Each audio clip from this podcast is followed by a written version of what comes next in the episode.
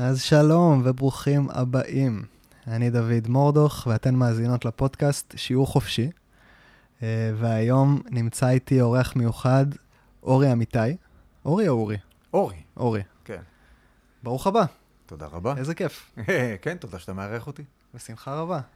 כזה קונסטלציה אחרת ממה שאנחנו רגילים. נכון. אבל מרגש ומשמח. אז אורי, אתה היסטוריון. נכון מאוד. שזה, תקן אותי בבקשה, כי אני כנראה טועה, אבל אז היסטוריון זה מישהו שמתעד את ההיסטוריה. כן, היסטוריון זה מישהו מתעד, מישהו כותב היסטוריה, וזה, לאורך השנים היו הרבה יותר היסטוריונים מהיסטוריוניות, אבל גם כותבת הולך, וזה אולי הלקח הראשון, כן, אם אפשר לפתוח פה, יש מין סיסמה כזאת, המנצחים כותבים את ההיסטוריה, וזה לא נכון. מי שכותב את ההיסטוריה הוא מי שכותב את ההיסטוריה. מי שיושבת וחוקרת, כי ההיסטוריה זה ז'אנר ספרותי מבוסס מחקר, קודם כל, ומעבדת את הנתונים. זאת אומרת, מהי מלאכת ההיסטוריון? קודם כל צריך לברר את כל העובדות הרלוונטיות, או שנראות רלוונטיות, ואז כמו על חוט.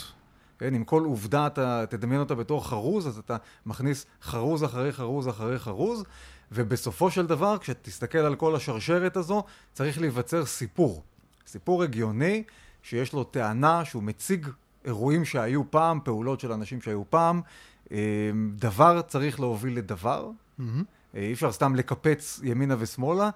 כמו בכל יצירה ספרותית, כמובן שאפשר לטמון מלכודות, לשים רמזים מטרימים, דברים כאלה, אבל בסופו של דבר זה סיפור. היסטוריה זה ז'אנר ספרותי. וואו, לא חשבתי על זה ככה. זאת אומרת, בעצם ההיסטוריון הוא סופר. כן, בהחלט. הוא סופר של מה שקורה. של מה שקרה בדרך כלל. אבל כן, מאמרים, ספרים, זאת אומרת, כל התוצרים הכתובים, שהם הדבר העיקרי שהם במלאכת ההיסטוריון, כן, זה יצירות ספרותיות. בדרך כלל, אגב, הרמה הספרותית היא לא משהו, כיוון שהכותבות והכותבים הם עסוקים יותר בלהיות אקדמיים מאשר בלהיות קריאים, רובם, כן? אבל פה ושם יש יצירות ספרותיות מאוד מרשימות, שהן במקרה גם ספרי היסטוריה. מעניין, אז נגיד, יש לך אולי איזו המלצה על איזושהי יצירה ספרותית שאתה אוהב במיוחד? תראה, זה הכל חומרים כבדים, כן? זה רק לחובבות וחובבי הז'אנר בכל מקרה, אבל יש ספר פנטסטי שנקרא The Roman Revolution, כן? המהפכה הרומית, שכתב רונלד סיימס, זה התפרסם רבע שעה לפני מלחמת העולם השנייה, וזה עדיין הספר לטעמי הכי חשוב והכי מעניין שנכתב על אוגוסטוס, האיש שהעביר את רומא מרפובליקה למשטר מונרכי לפני 2000 שנה, ו... אם כבר, כן, יש פה איזו מאזינה אמיצה, עכשיו זה רק איזה 500 עמוד באנגלית לא פשוטה בכלל, וזה hardcore, ממש hardcore, אבל זאת יצירה ספרותית מדהימה, וזה גם רקע טוב לאני קלאודיוס, זאת אומרת, אפשר לקרוא את זה יחד עם אני קלאודיוס, שזה ספר של רוברט גרייבס, הייתה גם סדרת טלוויזיה, שזה רומן היסטורי, אבל הוא הקצה השני של כתיבה היסטורית, זאת אומרת, בין... שני הספסימנים האלה שעוסקים פחות או יותר באותו נושא, אתה מקבל את כל הטווח של מה זה כתיבה היסטורית. מגניב. אז איך אמרת קוראים ליצירה הכבדה בת 500 עמודים? The Roman Revolution. שמי כתב? רונלד סיים. רונלד סיים. היה בחור ניו זילנדי ששירת בצבא הבריטי בחיל המודיעין מלחמת העולם השנייה, וגם היה מלומד גדול. מגניב. טוב, אז אני מכירים, אם מישהו אשכרה הולך על זה וקורא את זה, אז תעדכנו אותי וספרו איך היה. אז בעצם אתה אומר, היסטוריון זה מישהו שכותב את מה שהיה. נכון. אבל לא עדיף לכתוב כבר את מה שקורה כשאתה חי אותו, ואז יום אחד זה יהיה היסטוריה? קודם כל אפשר, אף אחד לא עוצר אותך. כאילו כשאני מדמיין היסטוריון, אולי פעם ככה זה היה, לא? תראה, הבן אדם השני שכתב היסטוריה, במובן הידוע לנו, יווני מלפני קצת פחות מ-2500 שנה, קראו לו תוקידידס. והוא כתב, לא רק שהוא כתב את מאורעות ימיו, אלא גם בהקדמה לספרו, שהוא מן הסתם כתב מתישהו בהמשך. הוא אומר, איך שהתחילו, הוא כותב על המלחמה הגדולה בין אתונה וספרטה, איך שהתחילו המאורעות, הבנתי שמשהו גדול ומיוחד קורה, ולכן ישר התחלתי לרשום. זאת אומרת, הוא מעיד על עצמו, שלא רק שהוא בן התקופה, כן, והוא אגב השתתף במלחמה, היה פיקד על הצבא האתונאי ברגע או שניים, הוא גם הבין שקורה משהו ששווה תיעוד, שדורות על דורות, למעשה הוא קרא לזה לקח, או נכס לדורות, או נכס לתמיד, כן? Mm-hmm. באמת הצליח לו, כ-2500 שנה, אחר כך אנחנו עדיין קוראות וקוראים את זה. Mm-hmm. אז אתה נגיד עוסק בזה, בכתיבה של היסטוריה? לא היסטוריה עכשווית. אני כן אוגר בראש, ולא רק בראש, כן? גם במקומות על המחשב וכו'. כל מיני דברים שנראים לי רגעי מפתח, או תמונות מפתח, אבל בכל מקרה, הכמות של האינפורמציה שמתערבלת סביבנו כל הזמן, לא באמת מאפשרת לי לעשות דבר כזה. זאת אומרת, אי אפשר לדעת מה יהיה חשוב יותר וחשוב פחות, בטח לא כשאני מנסה לדמיין איך נסתכל על מאורעות של ההווה בעוד נאמר 20 שנה. שזה בעצם תפקידו של היסטוריון, זאת אומרת, לעשות איזשהו העדפה בין העיקר לטפל. תמיד, אבל לא רק היסטוריון. מי עוד? גם אם תשב לכתוב עכשיו רומן משלך, ואתה תכתוב את הרומן ותתייסר ותזיע דם, ואחר כך תיקח את זה לעורכת הספרותית שלך, והיא תעיף חצי ותגיד שאתה צריך להוסיף עוד איזה שליש. הבנתי. אז כל מי שכותב, זה תהליך מאוד מאוד ארוך של כתיבה, ואז ניפוי או מחיקה, ואז כתיבה מחדש, ועוד פעם ועוד פעם ועוד פעם, עד שיוצא תוצר. הבנתי אותך. וגם אני חושב על זה שבימינו יש כל כך הרבה מידע, שבעצם זה שונה ממה שהיה פעם. זאת אומרת, היום כל אחד כמו כותב את מה שקורה. בייחוד ברשתות חברתיות. כן, שזה חדש. זה חדש מאוד, תראה, בגדול אפשר לחלק את מרוצת ההיסטוריה, או את משך ההיסטוריה, לתקופות, זה אפילו נהוג מאוד, ויש את החלוקה הקלאסית, כן, של, בהתייחס לתרבות המערב כמובן, עת עתיקה, ימי ביניים, ואז עת חדשה, מוקדמת ומאוחרת. אני חושב שאפשר, לאחרונה אני חושב הרבה על חלוקה משולשת אחרת, זאת אומרת, ההגדרה השמרנית למתי מתחילה ההיסטוריה, זה כשלמדנו לכתוב. ואז פעם ראשונה אנחנו יכולות, בעיקר יכולים, אז כתבו רק גברים, אנחנו יכולים להעביר את המחשבות שלנו לכתב, ואז הן יכולות להשתמר הרבה מאוד זמן, לא בעל פה, כן? כי השימור בעל פה כמובן, כל העברה ייכנסו שינויים כאלו ואחרים, ובזמן שאתה כותב, אז לא רק שאתה יכול להשאיר את זה דורות על דורות על דורות אחר כך, אלא גם זה לא משתנה. מה שכתבת נשאר whatever, על טכנולוגיית הכתיבה שלך. במשך הרבה מאוד זמן זה מה שהיה. לפני כ-500 שנה הייתה מהפכת הדפוס, זה דבר המפורסם. פתאום הגענו למצב שלא צריך לייצר כל עותק. אתה יכול להעמיד גלופות ואז להדפיס 1,000 עותקים, 5,000 עותקים. ואז אפשרות ההפצה של טקסטים התפוצצה ממש. וזה גרם למהפכה גדולה שאפשר לראות אותה, אפשר לדבר עליה בכל מיני הקשרים. והתקופה השלישית התחילה ממש לא מזמן, זו התקופה של האינטרנט, זאת אומרת, אתה ואני עכשיו נמצאים על סיפו של עידן חדש, בדיוק עברנו לעידן חדש בהיסטוריה האנושית, ולא כל כך ברור מה לעשות בו בינתיים. כן, זאת אומרת, עידן שירשם בהיסטוריה. תראה, זה מצחיק, הרבה מאוד פעמים, כשמדברים על התיקוף, בשיעורי היסטוריה של שנה א', אז צריך להגיד, וזה משפט כל כך סטנדרטי, כן? בן אדם שחי בקונסטנטינופוליס, או ברומא, או איפשהו בגרמניה, או אולי בצפון אפריקה, לא ידע שבזה הרגע נגמרה העת העתיקה והתחילו ימי הביניים. נכון. Okay? אין דבר כזה. אנחנו ראינו את העידן מתחלף מול העיניים שלנו, ואנחנו מודעים לזה. זאת אומרת, אני בספק כמה אנשים בהיסטוריה יכלו לומר, הנה התהפך עידן, נכון. ובקנה מידה כזה, ואני חושב שבעוד 500 שנה, היסטוריוניות של העתיד, כן, הן תאוששנה את מה שאני אומר, שהתחלף עידן במשמרת שלנו. אתה חושב שיהיה היסטוריוניות עוד 500 שנה שהולכות להתעסק בכל זה? למה לא? לא יודע, אין לי מושג מה יהיה עוד 500 שנה. תראה, זה עוד, אני מקווה מה זה? זה לא משנה לי. פייר, לא משנה לי מה יהיה עוד 500 שנה. פייר. אני לא אהיה פה. אם תהיה אנושות, אני מניח שהז'אנר הספרותי הזה עדיין יהיה חלק מארון הספרים, כן. אתה חושב שזה חשוב? נראה לי שכן. למה?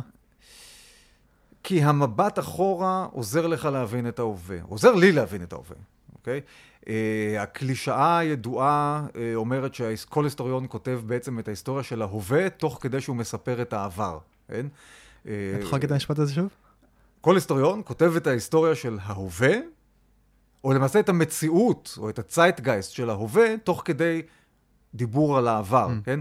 אני אמנם בוחר, אני מדבר על עת עתיקה, אוקיי? כל דבר שקרה, הדברים הכי חדשים שקראת, שכתבתי עליהם, קרו לפני 1400 שנה או קצת יותר, כן? אז... ממש אחורה. ממש ממש אחורה.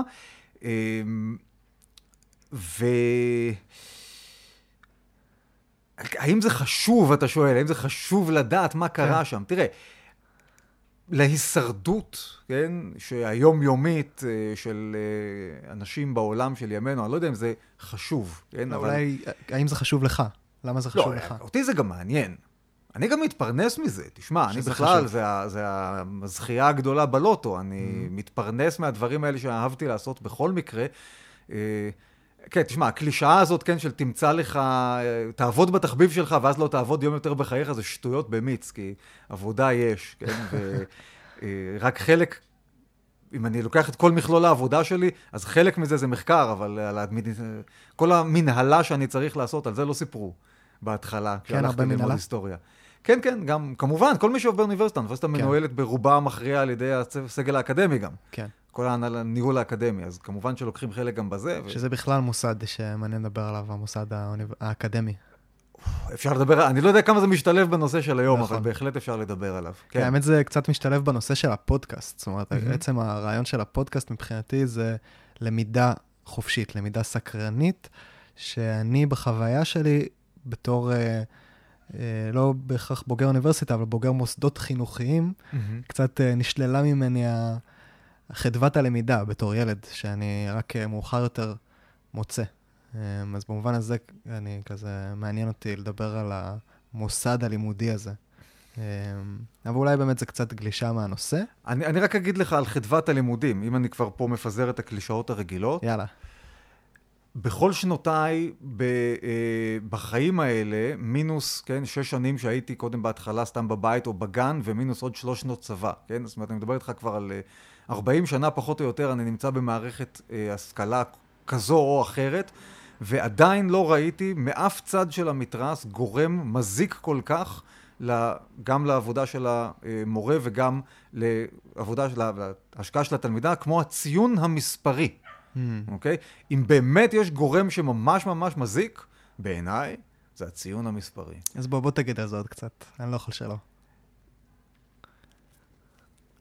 קודם כל, הציון המספרי הוא נותן תחושה של, או של הישגיות או של כישלון, שבמקרה, בהרבה מאוד מהמקרים, חלק מהמקרים של ההישגיות והרבה מאוד מאוד מהמקרים של הכישלון, התחושה הזאת היא כוזבת, כן? כי היכולת שלי, נאמר, להתמודד עם סוגיות מתמטיות, לאו דווקא נגזרת מהיכולת שלי לפתור מספר מסוים של שאלות ברגע נתון, בסיטואציה של אנשים שיושבים בכיתה וחוטבים, כן? בכלל, אם תחשוב על כל הבחינות, כל הבחינות, הן בודקות יכולת תפקוד תחת לחץ, והבאה לידי ביטוי בזמן יחסית קצר של כל מיני כישורים. עכשיו, מי קבע בכלל שה... התפקוד הזה תחת לחץ, הוא זה מה שחשוב, אוקיי? אפילו ההבדל בין בחינה לבחינת בית. עכשיו, אם זה נכון במתמטיקה, או אם אפשר להראות את זה במתמטיקה, קל וחומר בהיסטוריה. כן. תאר לעצמך שמישהי, תלמידה יושבת וכותבת עבודה סמינריונית, ומשקיעה 2-3 שבועות, בוא נגיד, של עבודה מאומצת, ובסוף אני מסתכל על זה, ואני אומר, 83. מה זה אומר 83? למה אני שם עליה מספר בכלל? כן, יש בזה משהו מוזר. יש בזה סוג של דיומניזציה, קודם כל, לקחת בן אדם ולעשות לו רדוקציה למספר, ועכשיו, אני גם משתדל לכתוב הערות, כמובן, תמיד על עבודות ומבחנים וכו', אבל חלק ממה שהמספר מייצר, הוא שמי שתקבל את המבחן או את העבודה ליד, יש סיכוי לא רע, שהיא תסתכל רק על המספר, ולא תטרח לעבור על ההערות. אני לדעתי, רוב האנשים לא טורחים לעבור על ההערות. זה כבר טעות שלהם. נכון, אבל זו טעות שאפשר למנוע בקלות, אם רק נוריד את המספר. אז בעצם אתה מדבר בתור אדם, שחלק מהעבודה שלך זה לשים מספרים, אפילו נקרא לזה על עבודות אומנות של אנשים. כן, הלוואי זה היה על עבודות אומנות. רוב העבודות שאני קורא, אני לא הייתי מתייחס אליהן בתור אומנות, או בתור יצירות ספרותיות. אוקיי. אבל לא משנה, עדיין, אפילו אם זה רק הפירות של המחשבה. כן, אבל זה גם קצת הביצה והתרנגולת. זאת אומרת, אם אני יודע שהולכים לתת לי מספר על הדבר הזה שאני עושה, אז למה שאני אטרח לעשות יצירה ספרותית? לא? גם במידת מה, ואני יכול לומר, באחד מהכובעים הניהוליים שלי, אני כרגע עומד בראש תוכנית המצטיינות והמצטיינים של אוניברסיטת חיפה, אופקים, ובמסגרת התוכנית, זו מין מעבדה קטנה שבה אני עושה כל מיני דברים, ואנשים אומרים, טוב, טוב, בסדר, זה מין גינה כזאת, והם לא מסתכלים לי. אז אפשר לעשות דברים מעניינים. ואחד מהדברים שקרו שם זה עבודות שהן לא טקסטים כתובים. באמת, עבודה שהיא משחק לוח, עבודה שהיא יצירת אומנות, אולי אחד מהדברים שפשוט יושב לי עכשיו בראש, כן, מישהי כתבה והקליטה שיר ראפ שסוקר מה גויים חשבו על איך נוסדה ירושלים, נגיד מצרים העתיקה, בכלל בעולם העתיק דובר בייחוד יוונית, נגיד לפני 2300 עד 2000 שנה, משהו כזה, יש את הסקירה ככה על כמה, איזה 300 שנה נגיד. בשיר ראפ. שיר ראפ, כן, ועכשיו מצורף לזה גם הטקסט של השיר, ומסביב, כמו שיש בגמרא או במקראות גדולות, שיש לך פרשנות כזה, אז מסביב הייתה פרשנות עם הערות שוליים, עם כל מיני דברים כאלה. פרשנות שהיא כתבה. שהיא כתבה, כן, הפניות למחקר, על מה התבססה פה, על מה התבססה שם, מראה המקום שלה כמובן, שזה פורמט אחר לגמרי, כן? ועל זה זה כבר מעליב לשים ציון. כן. ראפ אקדמאי. אבל למה לא? למה לא? ממש. הסיבה היחידה למה לא, שזה פשוט הרבה יותר עבודה, גם לה, ככותבת העבודה, היא עבדה על זה המון זמן, המון. וגם ההדרכה. גם ההדרכה ספציפית לעניין הזה, צריך להיפגש הרבה יותר, צריך לדבר על מה הולך לקרות, כי עבודה זה דבר סטנדרטי. ובשנייה שאתה יוצא מהסטנדרטי, אתה ישר מתחיל להשקיע עוד ועוד ועוד זמן. שזה לא דבר רע בעיניי, כי אנחנו באנו ללמוד. אבל זה בעצם משאב שחסר לנו במערכת. מאוד חסר לנו, והמערכת, איך שהיא בנויה, היא בנויה לא לתת לנו את הזמן הזה, לא לי כמרצה ולא לה כתלמידה, אין לנו את הפנאי כדי ממש להיכנס לעובי הקורה בדברים כאלה. אוקיי, אז אתה אומר, קודם כל, עצם שיטת הציונים, היא לא שיטה שבוחנת את מה שאנחנו באים לעשות. זאת אומרת, המבחן לא בוחן את הכלים שאנחנו רוצים לתת לתלמידים? כיום בהחלט לא. לדעתי לא.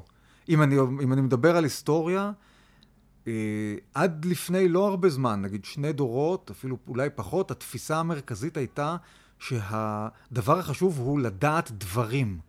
כן? לזכור תאריכים. עדיין העניין הזה לא כן. עזב את התודעה הציבורית. הוא כבר לא, הוא פחות קיים באוניברסיטה, אבל הוא לא עזב את התודעה הציבורית, שהיסטוריה זה לזכור תאריכים. זה שטויות. מהו זה? בייחוד היום, כן? שאתה פותח את הטלפון ואתה מברר כן. שנייה, תוך שנייה כל תאריך שאתה רוצה. דוקטור גוגל. כן, אז החשיבות של לזכור עובדות ולזכור תאריכים ירדה מאוד מאוד, וחשיבות של דברים אחרים עלתה, ולדעתי הלימודים המודרניים רק מתחילים לגרד את הציפוי של העולם החדש, על מה באמת חשוב בעידן החדש הזה. יש שינויים בעקבות העידן החדש בלימודים המודרניים? יש שינויים עכשיו בעקבות הקורונה.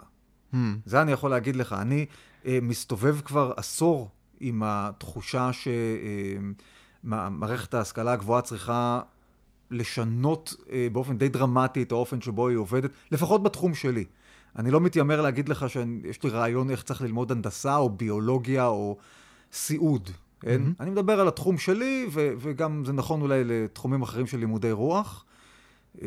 אנחנו, מה שקרה בטח אז לפני עשור, לדעתי לא היה קשור למה שצריך, למה שהעת דורשת. וככל שהעשור הזה התקדם, ראיתי את העניין הזה מתקדם, וגם אני התקדמתי בעצמי, העזתי לעשות דברים שלא העזתי קודם, כמו נגיד להקליט שיעור שכולו הרצאה. בהתחלה עוד הייתה לי התנגדות פנימית לזה. התנגדות של קניין רוחני כזה? לא, לא, התנגדות שאני רוצה להיות עם האנשים בחדר. ובאיזשהו שלב הבנתי דברים מאוד בסיסיים, כמו שבשנייה שאני מקליט את השיעור ואני מעלה אותו לרשת, אני בעצם פתחתי את השיעור שלי לכל מי שמבין עברית ומעניין אותו לשמוע על הדברים האלה, בזמן שאחרת זה מאמץ שהוא קורה פעם אחת, זה אירוע שקורה פעם אחת, ביום נתון, בשעה נתונה, בחדר נתון, וזהו. וזהו. היה, ג'רי גרסיה התארך פעם אצל לטרמן, אני חושב. לטרמן מסתכל ואומר, זה נכון שאתם כאילו נותנים לקהל להקליט את ההופעות שלכם? והוא אומר, כן, ולא אכפת לכם כאילו שהם אחר כך כאילו יפיצו את זה הלאה? הוא אומר, לא אדרבה, שיפיצו את זה הלאה. אנחנו כבר ניגענו את ההופעה הזאת, אין לנו מה לעשות איתה יותר. אולי, כן, הוא קצת קלט את, הקדים את זמנו. לגמרי, מהבחינה הזאת. אז השיעורים המתוקשבים שלי, למשל, המחיר שאתה משלם, אם אתה עוד נרשם לאוניברסיטה, אתה בעצם משלם על הבחינה והציון, וההכרה האקדמית, כן? כן. על הידע, אתה לא משלם, לך תראה באינטרנט, זה הכל באינטרנט. לקח לי זמן להגיע למצב שאני מסוגל לעשות את זה. ומה שקורה עכשיו עם הקורונה, זה שפתאום כולם עלו לזום, הכל עובר לאינטרנט, דברים כמו להקליט מראש את מה שאתה חושב שיהיה הרצאה, הרי תמיד כל שיעור, לא משנה כמה הוא דיאלוגי, יש קטע שהמרצה או המרצה עומדים ומדברים, דברים שהם יודעים והכיתה לא, ושהם נחוצים לדיון ברגע נתון. אז אתה מקליט את זה מראש?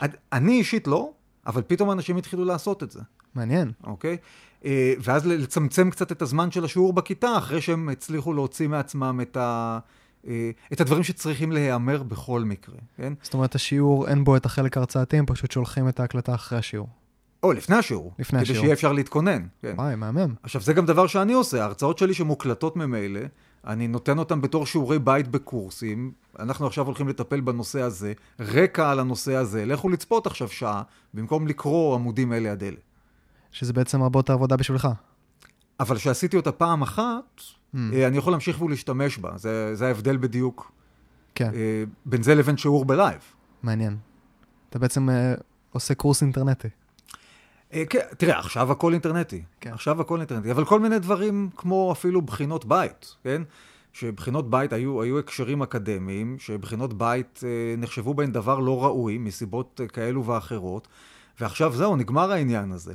אף אחד מאיתנו לא ילך לבחינת זום בקורס של 20 תלמידות ותלמידים, שהוא ממילא היה דיאלוגי ואפשר לתת בחינת בית. כן. אז מהבחינה הזו, מערכת ההשכלה הגבוהה בכל העולם חטפה קפה רצינית, חוטפת עדיין קפה רצינית, ונחוצה ביותר, לטעמי. איזה יפה. לא חשבתי על זה ככה. כן. יש הרבה דברים טובים בקורונה, אגב. מה עוד?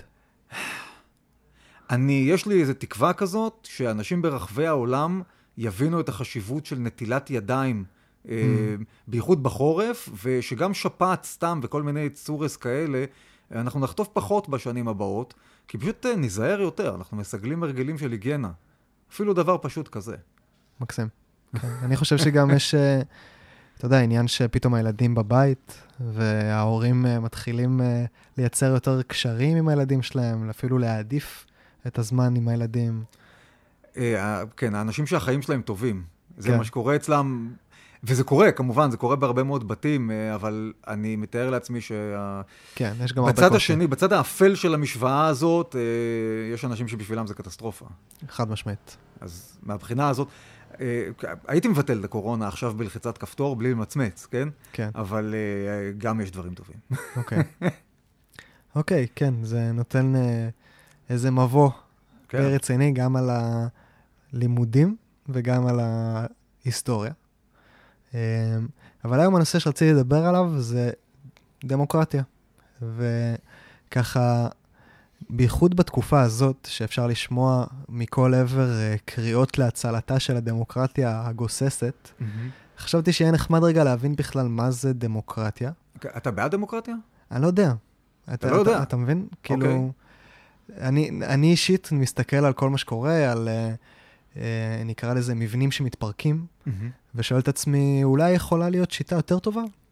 אולי אפשר רגע להיות יצירתיים שוב? דמוקרטיה נראה לי זה משהו שקורה כבר זמן מה.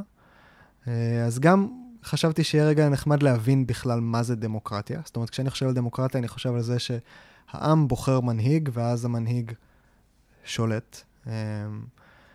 אבל זה מה שזה? קודם כל, בוא נזרוק את העם מהחלון. אוקיי. אוקיי? בוא נעבור לדבר על ציבור. דמוקרטיה זה לא שלטון העם? לא, לא. בוא נעבור לדבר על ציבור. אוקיי. ציבור, מה ההבדל בין ציבור לעם? עם הוא קבוצה של אנשים שיש להם מיתוסים משותפים, שפה משותפת, עוד מכנים משותפים תרבותיים כאלה ואחרים, וגם מין תחושה כללית שהיא בהכרח, זאת אומרת, היא לא חייבת להיות מגובה עובדתית, ובהכרח היא לפחות פאזי, כן? לפחות מעורפלת מבחינה עובדתית של איזשהו קשר דם בין האנשים. ביוונית היינו קוראים לזה אתנוס.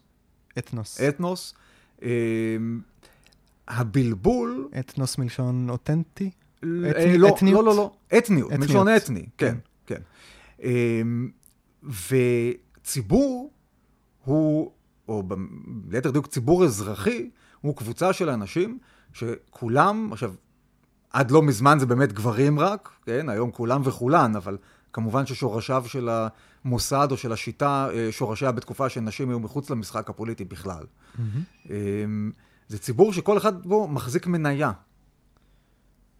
משהו, אתה, המניה שלך שווה אחד, ואתה אחד מתוך ציבור כזה, בגודל כזה או אחר, וכולכם ביחד, או כולנו ביחד, אנחנו הציבור האזרחי. אוקיי. וזו אחת מהמשמעויות של המילה דמוס. אוקיי. אוקיי? עכשיו, כל העניין הזה מגיע מאתון העתיקה. שדמוס כמובן. זה יוונית? לטינית? כן, כן, זו מילה ביוונית. אוקיי. ואחת מהמשמעויות שלה היא זו, בדיוק זו, הציבור האזרחי.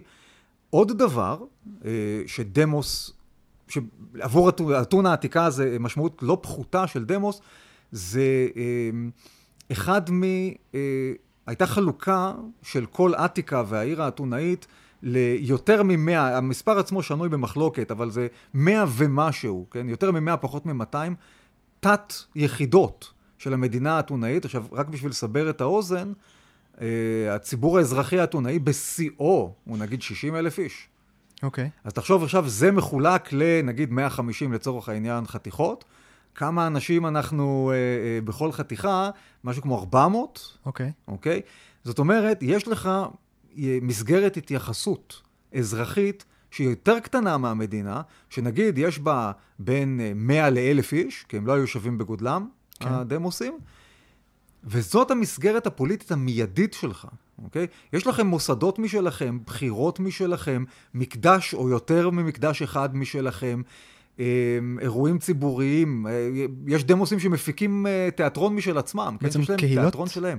קהילות שמוגדרות, היום היינו אומרים סטטוטורית. כן? מה זה המילה הזאת? בחוק. אוקיי. מתוקף החוק. זאת אומרת, זה מוסדות שהם חלק מהמדינה באופן רשמי. אוקיי. כן? זאת אומרת, יש להם נציג בממשל. יש להם, נאמר, נציגות בממשל. זה לא הולך... אני כאילו שומע בתוך מה ששאלת אותי עכשיו, את ההד של שיטת הנציגים שאנחנו... חיים אותה היום, משטר הנציגים הפרלמנטרי, שהוא אגב לא כזה דמוקרטי. אוקיי. עוד מעט נדבר על זה. מעולה. אבל כן, תחשוב שאתה ביחידה כזאת עם 400 איש, נגיד, אנחנו פה ביפו, נכון? מתחם נוגה זה נקרא האזור הזה. כן. תאר לעצמך שמתחם נוגה הוא יחידה שיש לה מוסדות שלטוניים משלה, תקציב משלה, יכולות להתנהל משלה, וגם סי עצמאי, זאת אומרת, בתור חלק מאזור מתחם נוגה, אתה גם נוטל חלק בחיים הפוליטיים של המדינה כולה. האמת שנוגה זה אחלה קהילה, יש פה כמה שריפים, יש פה דברים שקורים. אפשר למצוא את המנהיג. עם מקומות שיש בהם שכונה, יש מקומות בארץ שעדיין יש שכונה, תחושה של שכונה, קיבוצים מושבים, זו דוגמה טובה לזה, זאת אומרת, אלה שהם לא מפוזרים לגמרי, שחיי הקהילה שלהם עדיין מאוד חזקים, אז הם דוגמה טובה על הדברים האלה, כן? דמוסים. דמוסים, כן. עכשיו, זאת היחידה הבסיסית. ומה שהיא עושה, זה היא מספקת, קודם כל, מסגרת מאוד מאוד מיידית, שמלמדת אותך מה זה פוליטיקה. אתה מגיל אפס, לא מגיל אפס, אבל מהרגע שאתה מתחיל לעמוד על דעתך ולהבין מה קורה, אתה רואה סביבך פעילות פוליטית שהיא ברמה הכי מצומצמת, כן? אפשר לראות את זה בעין, אתה גם מכיר את רוב האנשים. מה זה פעילות פוליטית? בתוך הדמוס. בתוך הדמוס. נגיד יש תקציב ויש מקדש של הדמוס לאיזה גיבור, וצריך להחליט עכשיו האם להביא פסל חדש למקדש, או אולי דווקא לרצף מחדש את הכיכר המקומית של השכונה. אנחנו רואים בפועל על איך שדברים עבדו ביוון העתיקה. כן, כן, באתונה לפני 2450 שנה נגיד. אוקיי. אוקיי? שזה רק נגיד, זה שם התחילה הדמוקרטיה. באתונה העתיקה. כן. נגיד לפני 2500, סדר גודל 2500, פחות חשוב לנו. פחות חשוב. נבין את מרחק הזמן מאיתנו, כן? אז התהליך הזה, שבו מתקבלת ההחלטה האם להשקיע את כמה דרחמות שיש לנו בריצוף של הכיכר, או בפסל חדש במקדש, איכשהו צריך להגיע להחלטה הזאת. כן. כל התהליך שבו מגיעים להחלטה, הוא פוליטי. אוקיי. אוקיי? זאת אומרת, ליד הבית, על הדברים הכי רלוונטיים לך, אתה חלק מהמשחק הפוליטי. כי יש לך מניה. כי יש לך מניה, ויש לך איפה לתרגל את עצמך, וזה בעצם הלב של הדמוקרטיה. לתרגל את עצמך? בהתנהלות דמוקרטית, כן. מה זה אומר לתרגל את עצמך? זה אומר, תראה, מה אתה עושה במסגרת הדמוקרטיה? הולך לבחירות, מצביע. נכון. שזה קורה 3 פעמים בשנה? אוקיי. זה לא כל כך הרבה הזדמנויות נכון. לתרגל את עצמך. נכון. תחשוב שיש לך כל שבוע איזושהי פעילות פוליטית בשכונה. אוקיי? אוקיי. פעילות פוליטית של להחליט החלטות. של להחליט החלטות. עכשיו, זה לאו דווקא צריך יהיה אחד בשבוע, כן, אבל בדרך למהלכים יש גם את הפוליטיקה של החדרים האחוריים, נכון? מה זה? איפה שבאמת הדברים קורים. כן, איפה שאנשים מארגנים את הדילים, הם עושים נפשות, משכנעים אנשים להצטרף לצד שלהם באיזשהו ויכוח, מאיימים, וכו' וכו'. הדברים האלה לאו דווקא קורים ברגע שבאותו יום ובאותו חלל שבו תתרחש הצבעה בסוף. כן. ומצביעים כל הזמן על דברים באתונה. כל הזמן יש הצבעות. אוקיי. וגם בזה אתה נהיה מתורגל. כן, זאת אומרת, יש לך איזושהי מעורבות יומיומית בדבר הזה. כן, וזה בדיוק העניין. עכשיו, זה מביא אותנו יפה מאוד לעיקרון הדמוקרטי. שהוא אומר פחות או יותר כזה דבר. המשטר, כל משטר הוא יותר דמוקרטי ככל שהציבור המשתתף בתהליך קבלת ההחלטות, ביצוען והפיקוח על שני אלה רחב יותר, אוקיי? השלטון מהו? יש קבלת החלטות, ביצוע החלטות, פיקוח, אוקיי? זה בעצם מה שהשלטון עושה, זאת המערכת הפוליטית. כן. ככל שיותר מהציבור, פלח יותר גדול מהציבור, משתתף בכל זה, ככה המשטר שאתה חי בו יותר דמוקרטי. ככל שפלח יותר גדול מהציבור משתתף בהחלטות, בקבלת ההחלטות, ככה המשטר יותר דמוקרטי. כן, בקבלת ההחלטות, בביצוען ובפיקוח עליהן. כל האלמנטים האלה, כן? אני אתן לך דוגמאות מאתונה? בטח. למשל, דברים כמו יציאה למלחמה. כן? במשטר מלוכני זה דבר שהמלך מקבל במועצתו. במשטר פרלמנטרי נציגותי, זו צריכה להיות החלטת ממשלה, היא גם יכולה להגיע לאישור בפני הפרלמנט, בהתאם לחוקים של מדינה או מדינה. באתונה העתיקה, ההחלטה לצאת למלחמה מתקבלת באספת עם. אבל לאספת עם יגיע כל מי שרוצה להגיע באותו אירוע. כל מי שרוצה להגיע. כן, כל אזרח שרוצה להגיע, יגיע ויצביע. זאת אומרת שזו החלטה שהיא כבר לא בדמוסים. לא, זאת החלטה שהיא החלטה של אספת העם הגדולה, כן, של האקלסיה. יש מקום לכולם? אף פעם לא כולם באים, אבל כן, יש, כאילו, אתה יודע, אף פעם לא כולם באים, אבל יש הרבה מקום, כן. אז רק כדי לצייר תמונה, כמה אנשים היום מגיעים להחלטה כזאת של מלחמה? אני מתאר לעצמי שרבבה גם כן יכולה להגיע, ואולי גם יותר לאירועים ממש חשובים. וואו. כן, כן. עכשיו, חשוב על מידת האחריות, כן, וגם על מידת המגויסות של אנשים לאיזשהו קו מדיניות, כשהם יודעים שהם היו שם להצביע. הם בטח גם עשו מסעות מכל רחבי הארץ, להגיע לאתונה, להחלטה. כן, אתה מביא פה עניין מעניין, כן, וזה כמובן בערי מדינה, שזה גם ביוון, גם באיטליה, גם בעוד מקומות, זה היה המודל הפוליטי, נאמר לפני 2500 שנה. מלכתחילה השטח מאוד קטן, כן? מאתיקה של ימינו, שזה הלב של המדינה האתונאית, גם אם אתה בקצה הדרומי בסוניון, אתה עדיין, אתה יום הליכה, טרק רציני ואתה בעיר. אשכרה. כן. עכשיו, אתונה גם הפכה להיות אימפריה, כן? ואז התחילה לשלוח כל מיני מתיישבים לכל מיני מקומות, וכשאתה צריך להתחיל להפליג, אז אתה לא מגיע לכל דבר. אבל בגדול, אם יש הצבעה שאתה יודע שהיא חשובה והולכת לקרות, אתה יכול להגיע מהאזור של עתיקה, אתה יכול להגיע מכל מקום. בסופו של דבר. אוקיי, אז רבבה של ציבור מגיעים לאתונה, מתאספים באיזה אמפי גדול, ומי נגיד מנהל את זה? יש מוסדות נבחרים, שגם בהם, אגב, יש תחלופה והשתתפות מאוד מאוד גבוהה. וואו. אני פעם עשיתי חישוב, כן, חישוב נורא גס, אוקיי? ממש ממש גס, אבל שבהנחה שאתה אזרח נורמטיבי, זאת אומרת, לא כזה שנדחף לכל מקום, ולא כזה שמנסה להשתמט, אתה תמלא את המקבילה, נאמר, של יושב ראש הכנסת, יום בחיים. וואו. כן. שזה לא נתפס במונחים ישראליים, נאמר, בטח לא נתפס במונחים אמריקאים. כן? ולהיות האיש, עכשיו, זה לא בדיוק יושב ראש הכנסת, זה לא אחד לאחד, כן? אבל אתה יכול להיות האיש שבמשמרת שלו מגיעים שליחים מאסיה הקטנה ומנסים לעודד את האתונאים להצטרף לאיזו מלחמה נגד הפרסים, או שאולי מגיע שליח מספרטה שמאיים בכל מיני איומים. זאת אומרת, זה, יש לך סיכוי בתור אזרח נורמטיבי של 1 ל-2, שזה ייפול במשמרת שלך. ותצטרך להחליט החלטות בעצם. אתה לא תחליט שום דבר לבד. אתה לא תחליט שום דבר לבד, אבל אתה זה שיתניע את התהליך, ואתה זה שהאחריות פתאום תהיה עליו, שהתהליך יהיה בסדר. ואתה גם נציג. לא, אתה לא נציג, אתה אזרח מכהן. אוקיי. אתה פשוט אזרח מכהן. זאת אומרת, יש תחלופה מאוד גבוהה, ויש משמרות. כן. נשמע כמו שיטה שיש לה יתרונות וחסרונות. כמו כל דבר. כן. לא, אני חושב על זה שאולי יש פחות מקצועיות בזה שכל אזרח, פתאום אתה נופל על איזה אידיוט. טוב, גם זה לא שחסר לנו עכשיו.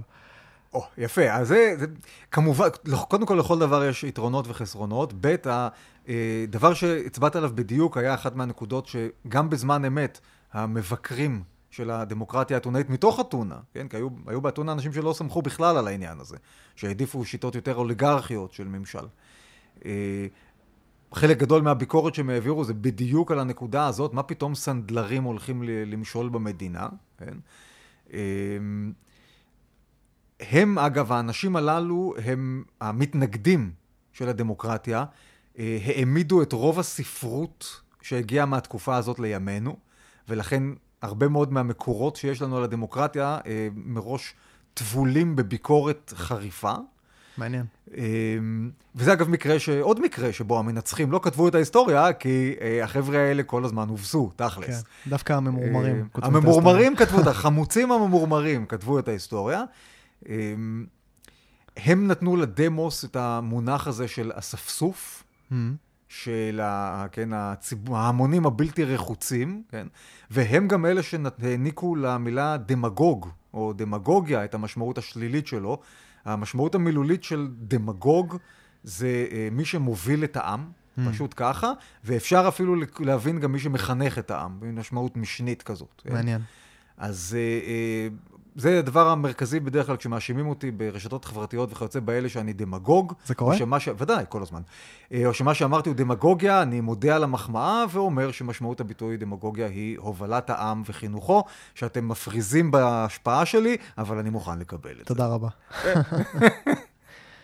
אוקיי, אז אני מבין שהדמוקרטיה באתונה הייתה יחסית, אולי, מה זה יחסית? מאוד מאוד רחבה, זאת אומרת, אם אנחנו מגדירים דמוקרטיה לפי הגודל הפלח של האוכלוסייה שמשתתף בקבלת ההחלטות, אז בעצם אולי הכי דמוקרטיה שאי פעם הייתה?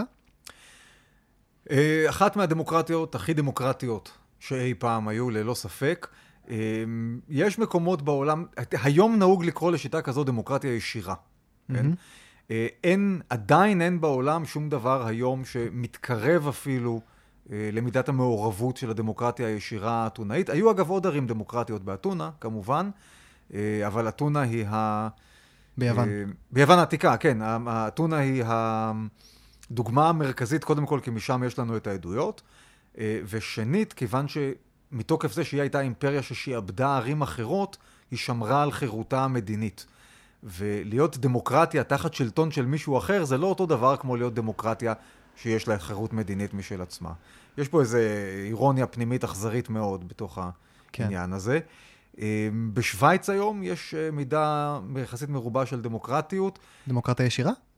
במובנים מסוימים, כן, יש הרבה מאוד, בתוך קנטונים, יש לך הרבה מאוד משאלי עם. קנטונים? זה חלוקה פנימית של שוויץ. אוקיי, כמו דמוסים? אבל הרבה יותר גדול. ההבדל הוא שאוכלוסיית שוויץ מונה מיליונים, ואוכלוסיית אתונה בשיאה מנתה רבבות. זאת אומרת, שני סדרי גודל הבדל. כן. אי אפשר לחכות את המודל האתונאי בסדרי הגודל של מדינת הלאום המודרנית. זה פשוט לא יעבוד. כן. למרות שאולי טכנולוגיה וזה. עדיין. אוקיי. עדיין. או לפחות, סליחה, לכל הפחות, אנחנו רחוקים להערכתי ממודל מתפקד של דמוקרטיה ישירה טכנולוגית. אם עכשיו מתחילים להכשיר ציבור במדינה לעניין הזה, לפני שעובר דור ביולוגי, כן, של 20 שנה כזה, אני לא הייתי הולך על זה. אוקיי. צריך הכנה מאוד מאוד יסודית.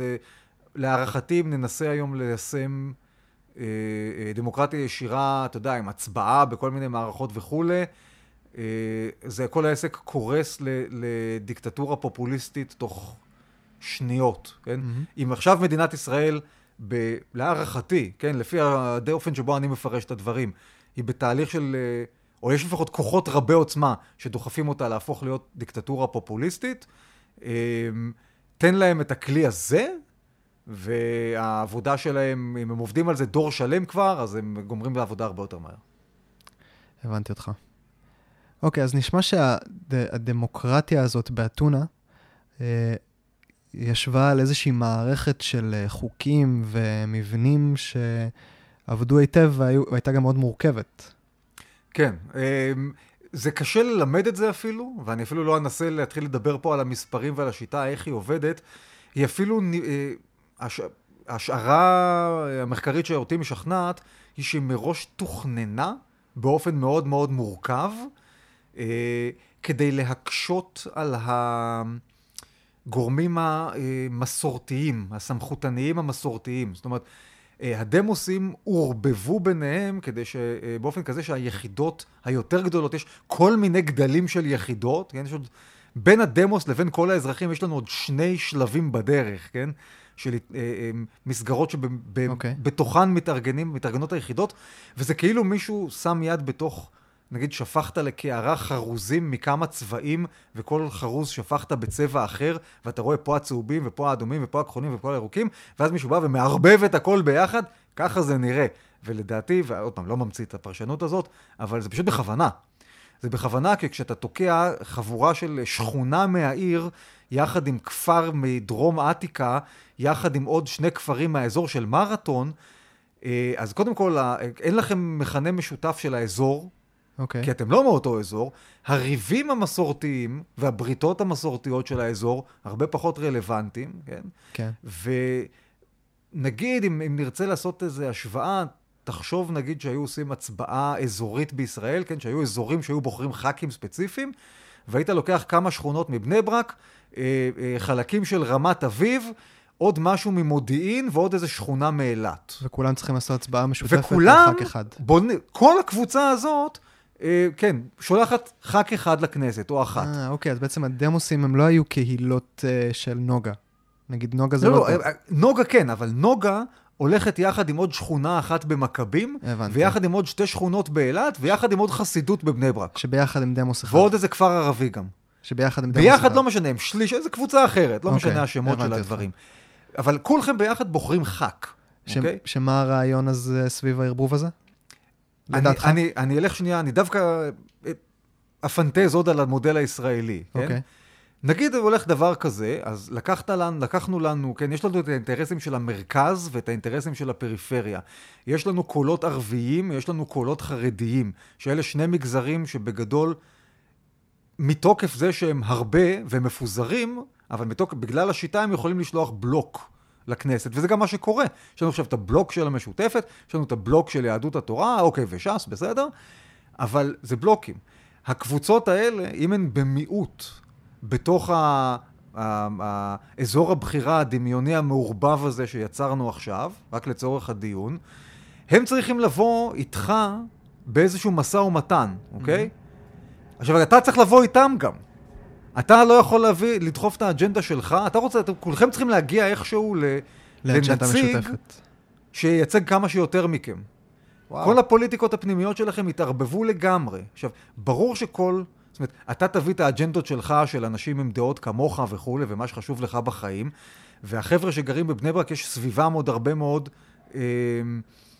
אנשים שהם חלק מהמיליה שלהם, שישפיעו עליהם גם כן. אבל הכל יהיה הרבה יותר מעורבב, ואי אפשר יהיה לפלח את החברה לשבטים, כמו שקוראים לזה היום, באופן קל כמו שזה קורה. עכשיו, פעם, זה לא מה שקרה באתונה העתיקה. אוקיי? זה לא עבד ככה באתונה העתיקה, כי אין להם ערבים ואין להם חרדים, ואין להם את החלוקה הפנימית שלהם היא אחרת. כן. אבל הערבוב הוא ערבוב. הערבוב הוא ערבוב, כן. האם זה טוב או לא טוב, אני גם יכול למצוא לך חסרונות בדבר הזה. כן. אבל, כן. ללא ספק זה מכריח לחשוב אחרת. זה בעצם ההפך מהפרד ומשול. כן. כן. הערבוב, אני מסכים לחלוטין, הוא ההפך מהפרד ומשול. מגניב. לא, נשמע ממש טוב. ואני מניח שהדרך להבניית השיטה הזאת הייתה תהליך. איך זה קרה בעצם? זה...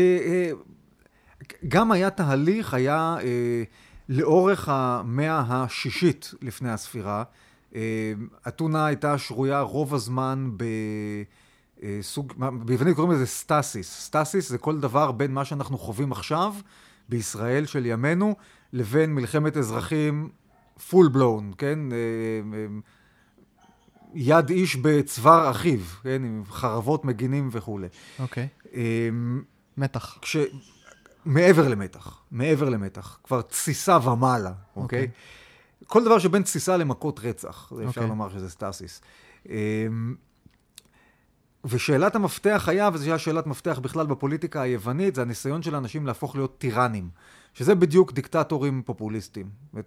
לקרוא לטירן דיקטטור פופוליסט זה אנכרוניזם, זה דבר שלא שייך לתקופתו, אבל זה בערך מה שזה היה. אוקיי. ובאתונה, אחד מהניסיונות להימנע מהגורל הזה, הביאו לכך שהמבנה המסורתי של החברה נשבר, והיא חולקה למעמדות לפי הון. אוקיי? שזה התרחקות מאוד מאוד גדולה מהמבנה המסורתי, ובאמת נתן, מהלך שנתן דחיפה מאוד מאוד גדולה קדימה, לתודעה האזרחית, וכדי לסבר את האוזן, אני לא ניכנס למידות ומשקלות של אתונה הארכאית, אבל היו 4 קטגוריות הון, והם היו 500 ומעלה, 500 עד 300, 300 עד 200 ו-200 ומטה, אוקיי? עכשיו, כמובן שאת הקו המרכזי אנחנו צריכים להעביר ב-200, כן? מי לא נכנס בכלל למשחק? אלה שהיו הכי למטה לא כל כך היו במשחק בהתחלה, אבל אם את החבר'ה שכן בשלטון, כן? באיזשהו אופן, אתה בסך הכל חילקת ל3 קטגוריות, והיחס הוא 1 ל-2.5, זה מלמד על מידה יחסית קטנה של פערים חברתיים. כן. ברומא, ברפובליקה הרומית, לא המון זמן אחר כך, היה לך פער בין 15,000 למיליון. וואו. אוקיי? 2 סדרי גודל. כן. באתונה זה אפילו לא סדר גודל אחד. כן. אוקיי, אבל... אז רגע. זה הדבר הראשון שנוצר, זה העניין הזה, והפערים החברתיים היחסית קטנים, ואז נהיה טירן. ומה שהטירן עשה, זה ההפך ממה שכולם חשבו, היה טירן נאור. מה שנקרא, והוא בנה מעמד ביניים באתונה. הוא הפנה משאבים של המדינה באופן סיסטמטי למתן אפשרויות לאנשים שהיו עניים, להפוך להיות מה שאנחנו היום נקרא מעמד ביניים, כן? בעוד במאנכרוניזם. ובאמצעות פשוט השקעה ציבורית, כן? הוא נתן הלוואות באפס ריבית או בתנאים ממש ממש נוחים. וואו. העביר את המדינה מחקלאות מבוססת תבואה בעיקר לשמן וזי, זאת אומרת, שמן ויין, כלומר מוצרי ייצוא, שאפשר היה להתחיל לסחור בהם ברחבי העולם. בשביל זה היה צריך קדים, נוצרה תעשייה, הספנות התחילה להתפתח, הרבה אנשים עשו כסף, ואחר כך כשהעיפו את הטירניה, לא משנה איך, היה מעמד מאוד מאוד גדול של אנשים שיכלו לקחת חלק במשחק, ואז לא היה תהליך, אז הייתה התקוטטות קלה, הספרטנים כרגיל היו מעורבים בצד הלא נכון, ומחוקק גדול בא והניח את השיטה על השולחן. פשוט בום, ככה. כשאתה אומר מחוקק גדול, אתה מתכוון איש חכם? כן. אוקיי. קראו לו קלייסטנס, אבל... קלייסטנס, כן. הוא פשוט המציא את השיטה. הוא הגה אותה והמציא אותה. שהוא הוגה הדמוקרטיה בעצם. אפשר לקרוא לו ככה, כן. תראה, עכשיו יש... אני לא יודע מי ישמע אותנו, אבל יש איזה היסטוריונית או היסטוריון של העת העתיקה, שאם ישמעו את הדברים האלה, יתחילו להתגרד עכשיו במרץ. אבל בסדר, לא נורא. אני מוכן להגן על דבריי גם בפורומים יותר מקצועיים. מוזמנים לשלוח לי מייל, אני אעביר את זה. בכיף. אז תגיד, אוקיי, אנחנו כבר ככה מתקדמים, וכן, אני רוצה לקחת את זה רגע כדי להבין משהו על המצב שאנחנו חיים בו היום.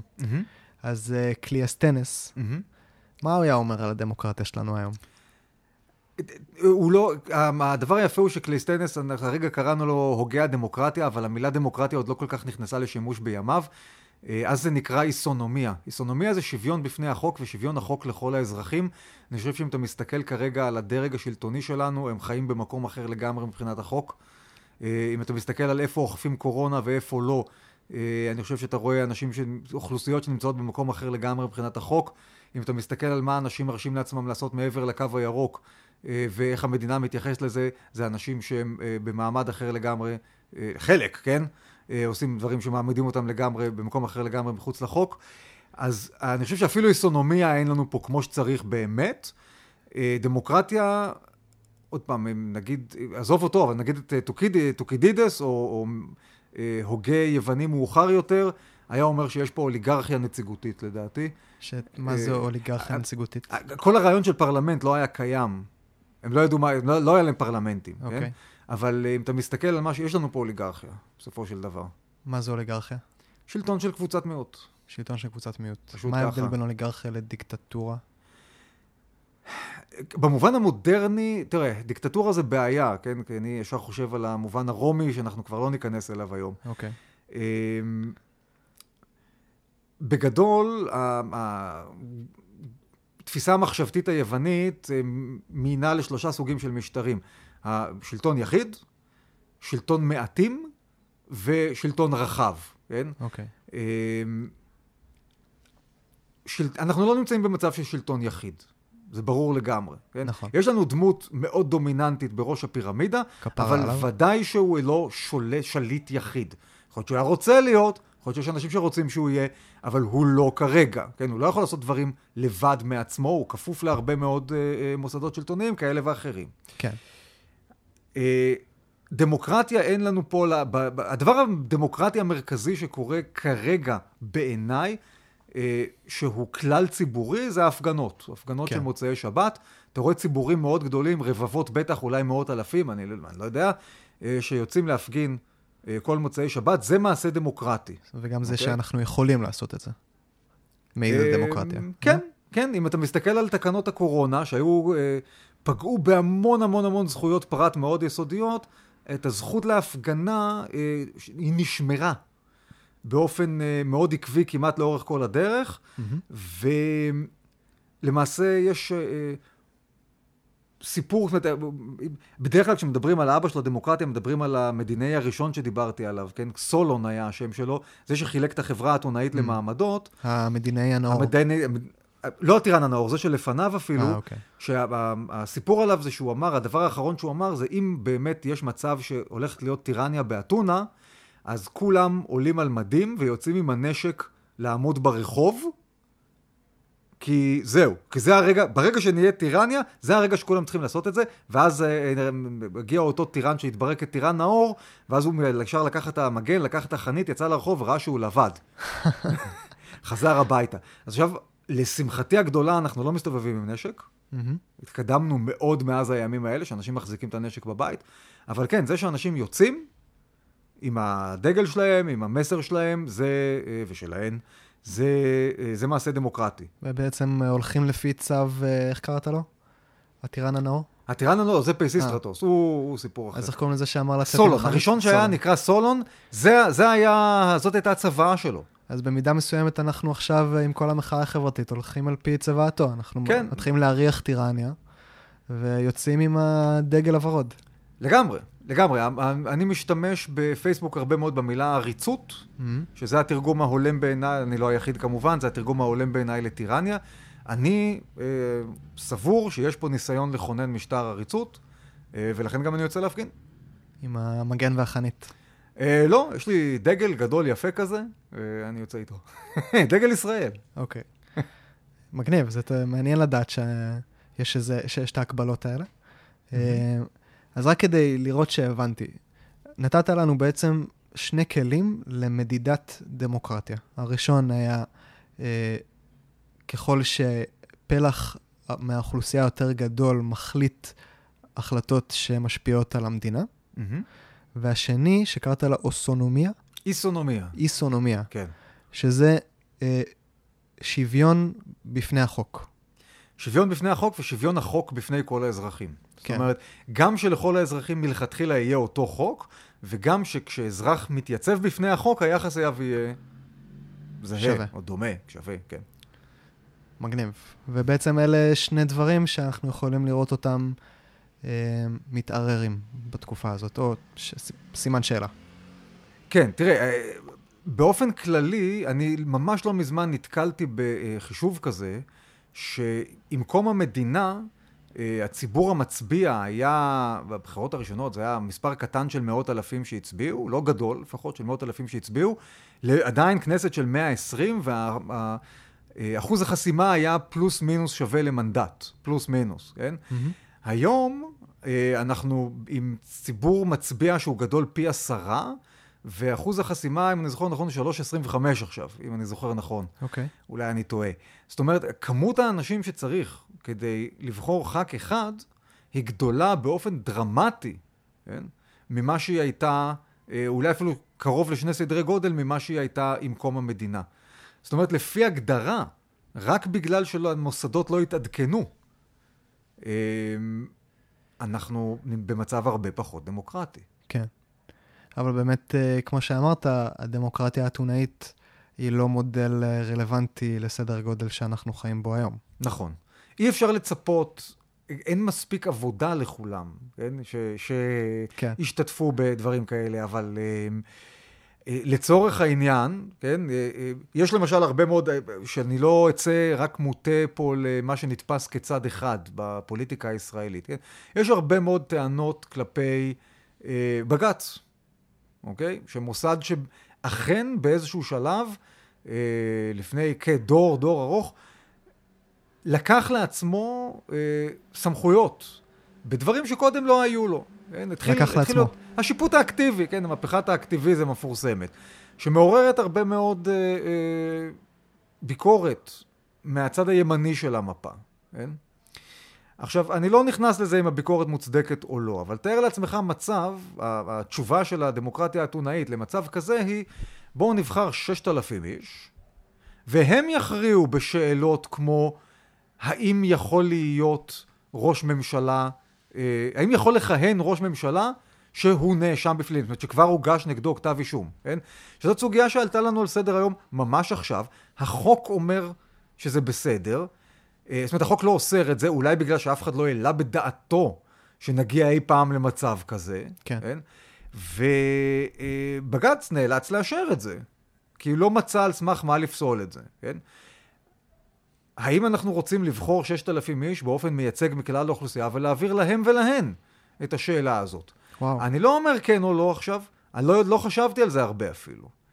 אבל זה יהיה יותר דמוקרטי. בין אם נאהב את התוצאה ובין אם לא נאהב אותה, זה יהיה יותר דמוקרטי. והיית מחזיק את הערך הזה יותר דמוקרטי כמשהו ללכת לפיו? אני חושב כרגע... תראה, תלוי מי ללכת לפיו, כן? ברמה של האקטיביזם בשטח, ללא ספק. אני רוצה לראות כמה שיותר דמוקרטיה, אני רוצה לראות כמה שיותר התארגנויות אזרחיות משתלטות על אזורים שהמדינה משאירה, מפקירה למעשה, כיוון להבנתי, הקו הפוליטי, כן, המחנה הפוליטי שמושל במדינה כבר די הרבה זמן, מוביל קו של פירוק שלה, של פירוק המוסדות, פירוק השירותים. הדרך להתמודד מול זה, אני לא רואה אותה עוברת בקלפי, אני רואה אותה עוברת בשטח. Okay. את הכוח הזה נבנה מהשטח. אז זה כמובן שאני בעד. האם להכניס מנגנונים שלטוניים יותר דמוקרטיים עכשיו? אני לא הייתי נוגע. לא היית נוגע? לא הייתי נוגע, כן. כי זה יכול מאוד בקלות להפוך לכלי, כמו שאמרת, איך קראת לזה? לבניית עריצות. לבניית עריצות. כן, כן, כן. החזקה, תראה, גם החלוקה הזאת למחוזות, כן, הפנטזיה הזאת שדיברנו עליה קודם, הדבר הקריטי כמובן הוא מי מותח את הגבולות, כן? כן. כי... וזה דבר, זאת בעיה מאוד גדולה בפוליטיקה האמריקאית כרגע, כן? דבר שנהוג בכל המקומות בארצות הברית, ובייחוד במקומות שהרפובליקנים מושלים בהם בעשורים, קצת עשורים האחרונים, ג'רימנדרינג, זאת אומרת, זה מתיחה מחדש על גבולות אזורי הבחירה, לפי אופי המצביעים בהם. זאת אומרת, את כל האנשים שמצביעים מה שאתה לא רוצה, אתה מרכז הרבה מהם באזור אחד, ואתה דואג שהרבה מאוד אזורים אחרים יהיה בהם מסה קריטית של האנשים שאתה כן רוצה. וואו. עכשיו, תחשוב, בארץ זה לא בעיה לעשות את זה, אנשים גרים במקומות מאוד מובחנים. נכון. אז דבר כזה למשל, ברור לי שאם עכשיו בא שר פנים, כן, ומעבירים מהפכה חוקתית כזאת, אז הגל הראשון יהיה כזה שייתן תוצאות מאוד ספציפיות, זה הרי מובן לך, מובן מאליו, נכון? כן. אם תכניס עכשיו מערכת הצבעה ממוכנת לכל מיני דברים, כרגע אני אפילו לא בוטח באמינות שלה. כן. אני לא בוטח בזה שכמו בפולישוק עונה 2, זה לא פשוט יעבור דרך איזה חדר אפל ובו יהנדסו את התוצאות, כן? לא, באמת לא הייתי נוגע עכשיו בשום דבר, עמדה קצת שמרנית, בטח לעומת מה שהרוח שהצטיירה פה. עמדה שמרנית, לא יודע אם שמרנית, אלא יותר חשדנית. מאוד חשדנית. אני כרגע, במפלס החשדנות שלי, כלפי כל מי שנמצא כרגע בשלטון, הוא מאוד גבוה. כן, יכול להבין. טוב, אורי, נראה לי שאנחנו נסיים בזה, למרות שיש עוד הרבה על מה לדבר, ואני כאילו, יותר משהבנתי את המקורות של דמוקרטיה, קיבלתי כמה רעיונות עליהם, הבנתי כמה יש להבין על כל זה, ואולי אנחנו נמשיך לדבר על זה, להבין עוד קצת את ההיסטוריה ואיך זה התפתח מהטונה למצב שאנחנו נמצאים בו היום. קודם כל בשמחה, מותר לי לעשות פרסומת עצמית לרגע? בטח, בבקשה. אם תבדקו בגוגל, תכתבו העולם הקלאסי, אורי אמיתי, פשוט בגוגל, יש אתר שלי באוניברסיטת חיפה, יש שם שיעור מתוקשב שנקרא העולם הקלאסי, ויש שם שני שיעורים, למעשה, על אתונה הדמוקרטית, אולי מספר 3 ו-4 ברשימה, אני לא מתחייב. שיעור כבר מלפני כמה שנים, אבל החומר בין 2500 ומעלה, אז זה לא השתנה יותר מדי, והסיפור של הרקע של מי זה סולון ופייסיסטרטוס וקלייסטנס, כל החבר'ה האלה נמצאים שם, עם המספרים, עם השמות של הדברים, מי שתרצה להרחיב, זה ככה 2 צפייה. יאללה, איזה יופי של אוניברסיטה חדשה. כן. אורי אמיתי, תודה רבה. תודה רבה. היה לי לעונג, למדתי הרבה. מקווה שגם אתם הייתם איתנו לאורך כל השיח ולמדתם הרבה, לפחות כמוני, ובטח אולי קצת יותר. ונתראה בפרק הבא של הפודקאסט שיעור חופשי. להתראות. להתראות.